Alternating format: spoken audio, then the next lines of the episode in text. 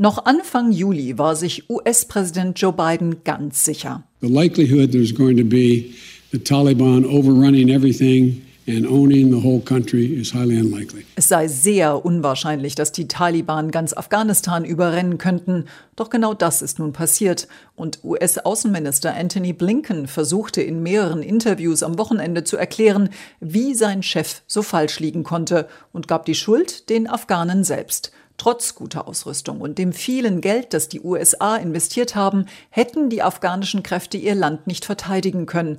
Und das sei tatsächlich schneller gegangen als erwartet, so Blinken bei CNN. We've seen that that force has been unable to defend the country, and that has happened more quickly than we anticipated. Den Vorwurf, dass Biden die Situation vor Ort in den vergangenen Monaten völlig falsch eingeschätzt habe, wies Blinken zurück. Im Gegenteil. Der Umstand, dass die USA so schnell nochmal die Truppen aufstocken konnten, auf bis zu 6000, mehr als doppelt so viele wie zu Beginn des Abzugs, sei doch ein Beleg dafür, wie gut der Präsident auf alle Eventualitäten vorbereitet gewesen sei. This is not Saigon. Das ist nicht Saigon, so Blinken. Anders als einst in Vietnam sei der Einsatz in Afghanistan doch ein Erfolg gewesen, weil die USA ihr Ziel erreicht hätten. Die Drahtzieher der Anschläge vom 11. September zur Strecke bringen und dafür zu sorgen, dass aus Afghanistan keine weiteren Angriffe geplant werden. We went to Afghanistan 20 years ago with one mission, and that mission was to deal with the folks who attacked us on 9/11.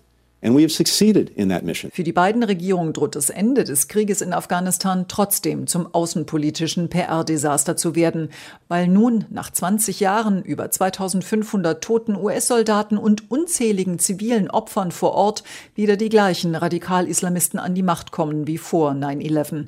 Ex-Außenminister Mike Pompeo etwa erklärte bei Fox, Biden habe in Afghanistan komplett versagt. Every president confronts challenges. This president confronted a challenge challenge in Afghanistan. He has utterly failed to protect the American people from this challenge. Eine Mitverantwortung wies Pompeo weit von sich. Er sei heute noch stolz auf das Abkommen, das er im Frühjahr 2020 mit den Taliban geschlossen hatte und in dem der komplette Rückzug der Amerikaner vereinbart wurde. Dass die beiden Regierungen nun ihm und Ex-Präsident Trump die Schuld gäbe, sei lächerlich, wenn die Situation nicht so riskant wäre. If the risks weren't so serious, Chris, it'd be pathetic. I wouldn't have let my 10 year old son get away from this kind of pathetic blame shifting. Aber selbst einige Republikaner machen sowohl die alte als auch die neue US-Regierung verantwortlich. Das Unheil habe begonnen, als Trump angefangen habe, mit den Taliban zu verhandeln und es ende nun mit Bidens Kapitulation, so die Abgeordnete Liz Cheney bei Twitter. Tochter jenes Ex-Vizepräsidenten, der den langen Krieg in Afghanistan mit angezettelt hatte.